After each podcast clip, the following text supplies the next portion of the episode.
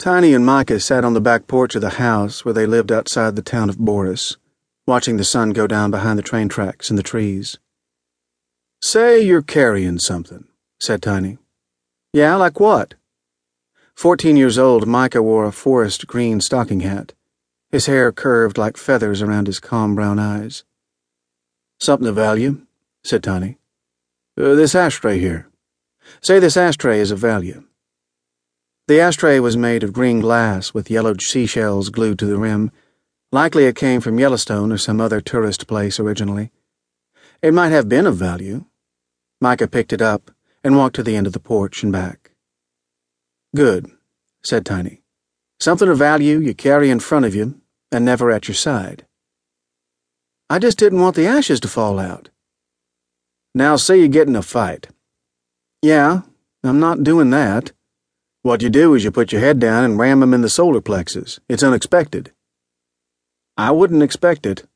Well, no one does, said Tiny. Sometimes they faint. They almost always fall over. Got it. And never, never get a credit card.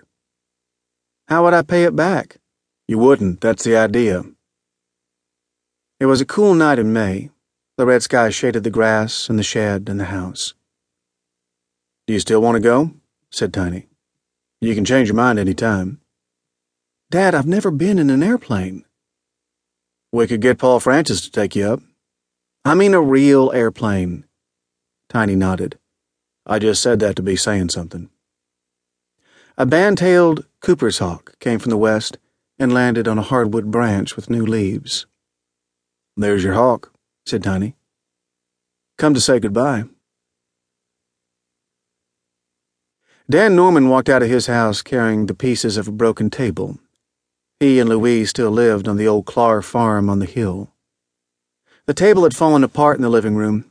It was not bearing unusual weight, and neither Dan nor Louise was nearby when it fell. Just the table's time, apparently. A car pulled slowly into the driveway, and a woman got out and stood in the yellow circle of the yard light. She had long blonde hair, wore a pleated red dress and white gloves.